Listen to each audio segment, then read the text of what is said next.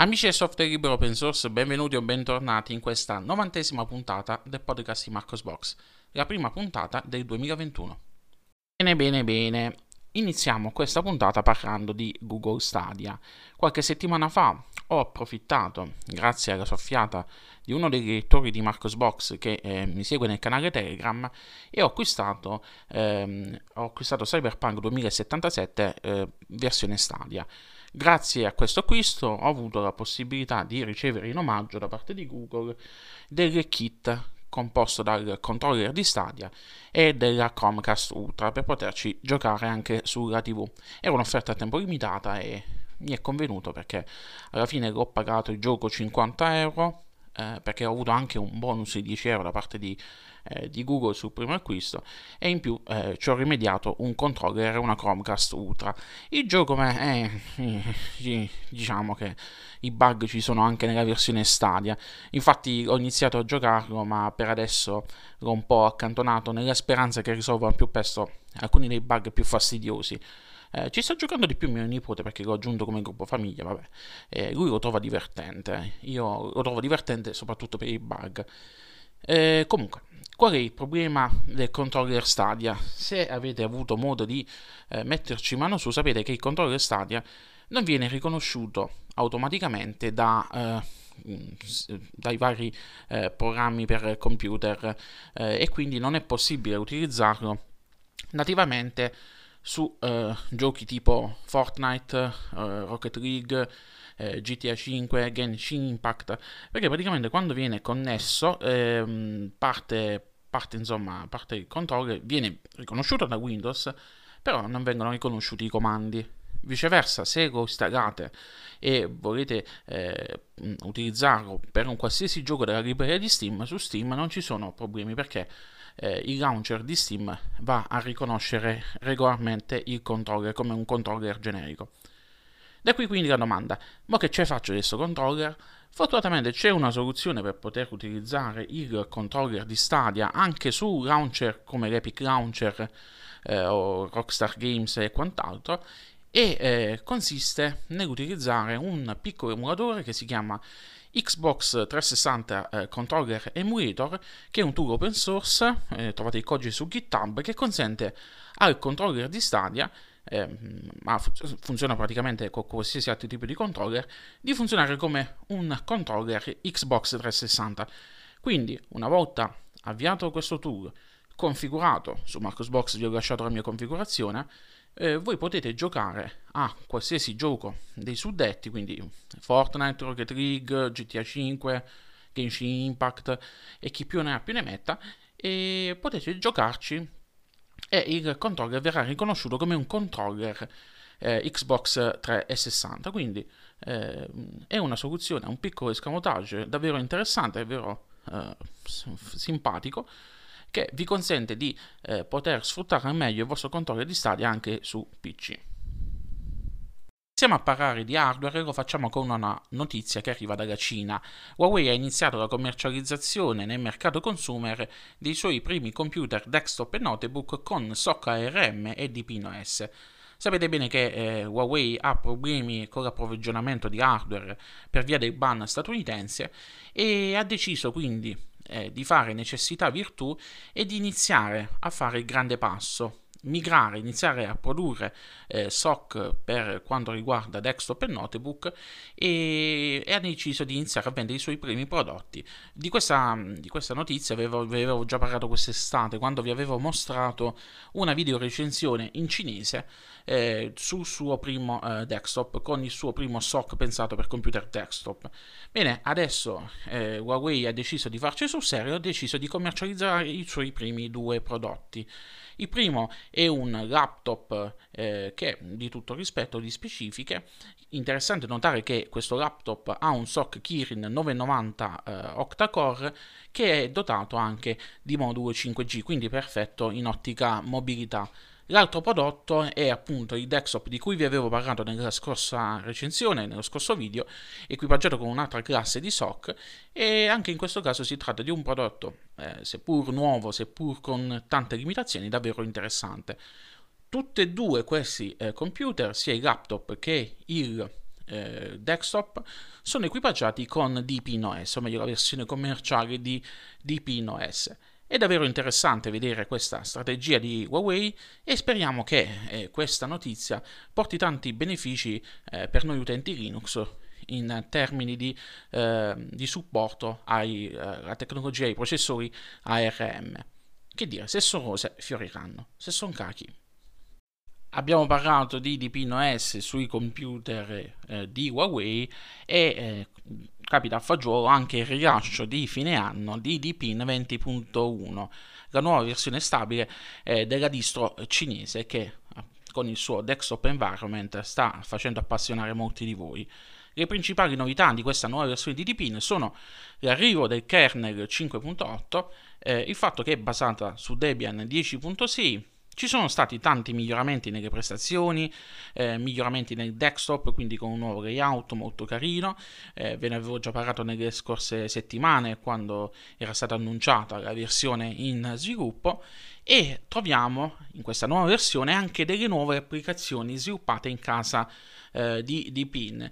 E sono nuove applicazioni che sono preinstallate che vanno a sostituire applicazioni di uso comune.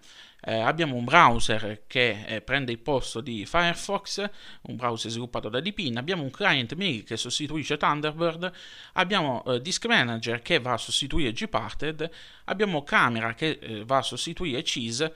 E poi ci sarà la possibilità anche di installare eh, dalla, dall'App Store dedicato di, eh, di PIN anche DPIN Phone Assistant e Scan Assistant.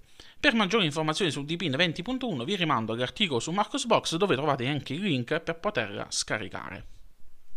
Nelle scorse settimane si è fatto un gran parlare di CentOS per via della decisione da parte del team di sviluppo di CentOS di dedicarsi soltanto allo sviluppo sull'edizione rolling, quindi abbandonando la versione stabile basata su Red Hat Linux. Questo ha lasciato nello sconforto tantissima gente perché uh, CentOS veniva utilizzato in ambito server e utilizzare una distribuzione rolling in ambito server è eh, praticamente il suicidio. Bene, eh, ci sono stati tanti big del mondo dell'informatica che hanno proposto le loro soluzioni, ma c'è stata anche eh, una notizia eh, riguardante la decisione da parte di Gregory eh, Kuntzer, il fondatore originario di CentOS, di lanciare una di nuova distribuzione che va a sostituire di fatto quella che era CentOS. Bene, eh, ehm, Gregory è riuscito a, nella sua impresa di mettere su un team di raccogliere le forze da parte degli sviluppatori e ha annunciato che questa distribuzione che andrà a sostituire quella che fu CentOS eh, si chiamerà Rocky Linux, sarà compatibile al 100% con Red Hat Linux e eh, verrà rilasciata nel corso del 2021 eh, quando nel 2021, secondo il forum ufficiale di eh, Rocky Linux, eh, questa eh, nuova versione, questa nuova distribuzione verrà rilasciata nel secondo trimestre 2021. I vari team eh, di, che, stanno, che, sono coinvolti nello sviluppo di Rocky Linux sono attualmente a lavoro per, um, sul progetto e si stanno organizzando in questi giorni per coordinare le numerose persone e organizzazioni che si sono offerte di aiutare a far progredire la Rocky Linux Foundation, perché hanno fatto anche una fondazione per raccogliere eh, donazioni e quant'altro. Il team principale sta lavorando per creare l'infrastruttura che supporterà l'entità legale e gli sforzi ingegneristici necessari per fornire e supportare la versione iniziale e eh, come abbiamo detto prima se tutto andrà come preventivato la prima versione di Rocky Linux sarà disponibile nel secondo trimestre 2021 la distro eh, sarà disponibile non solo nelle regioni commerciali standard ma anche eh, su Amazon Web Service eh, Go Cloud e anche in Cina. Restando in ambito distribuzioni Linux c'è una notizia molto interessante che riguarda Sabayon Linux. Le comunità di Sabayon Linux e di Funto, due delle più note distribuzioni Linux basate su Gento, hanno deciso di unire le proprie forze e di collaborare per migliorare entrambi i progetti. Ogni progetto manterrà la propria personalità, però grazie al lavoro congiunto di entrambe le comunità sarà possibile sviluppare nuove tecnologie di cui beneficeranno entrambe le distribuzioni. Ma non si ferma qui la notizia riguardanti Sabayon Linux perché eh, Sabayon ha deciso di effettuare un rebranding della propria distribuzione che coinciderà con l'arrivo di un nuovo set di strumenti e con anche un nuovo nome. Sabayon Linux diventerà Mocaccino OS.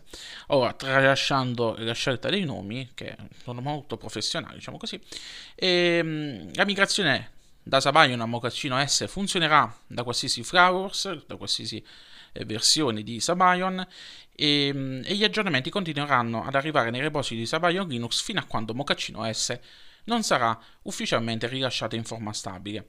Fra le novità principali di Mocaccino S c'è l'arrivo di Ruet, che è un nuovo gestore di pacchetti sviluppato eh, già a partire dal 2019 che andrà a sostituire Entropy. Ruet ehm, va a risolvere alcune delle limitazioni e dei problemi che Entropy aveva lato manutenzione e sarà basato eh, una specie di mm, un layer di astrazione basato sui container che consentirà di creare pacchetti senza avere un server eh, centrale che crea i pacchetti. Comunque maggiori informazioni su eh, Mocaccino S le potete trovare su Marcosbox nell'articolo dedicato.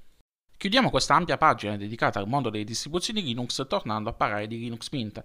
Sapete bene che ad ogni fine mese c'è il consueto post di Clement Lefebvre sullo stato di Linux Mint di Cinnamon e questo mese, il 31 dicembre del 2020, c'è stato eh, l'annuncio dello slittamento del rilascio di Linux Mint 20.1. Sapete bene, se avete ascoltato anche le precedenti puntate di Marcos Box, se leggete assiduamente il blog, che il rilascio era previsto per le festività natalizie. Purtroppo eh, ci sono stati alcuni problemi perché ci sono attualmente circa 34 bug e problemi vari da risolvere. Non sono bug bloccanti, ma sono bug che il team di Linux vuole correggere prima del rilascio della versione stabile.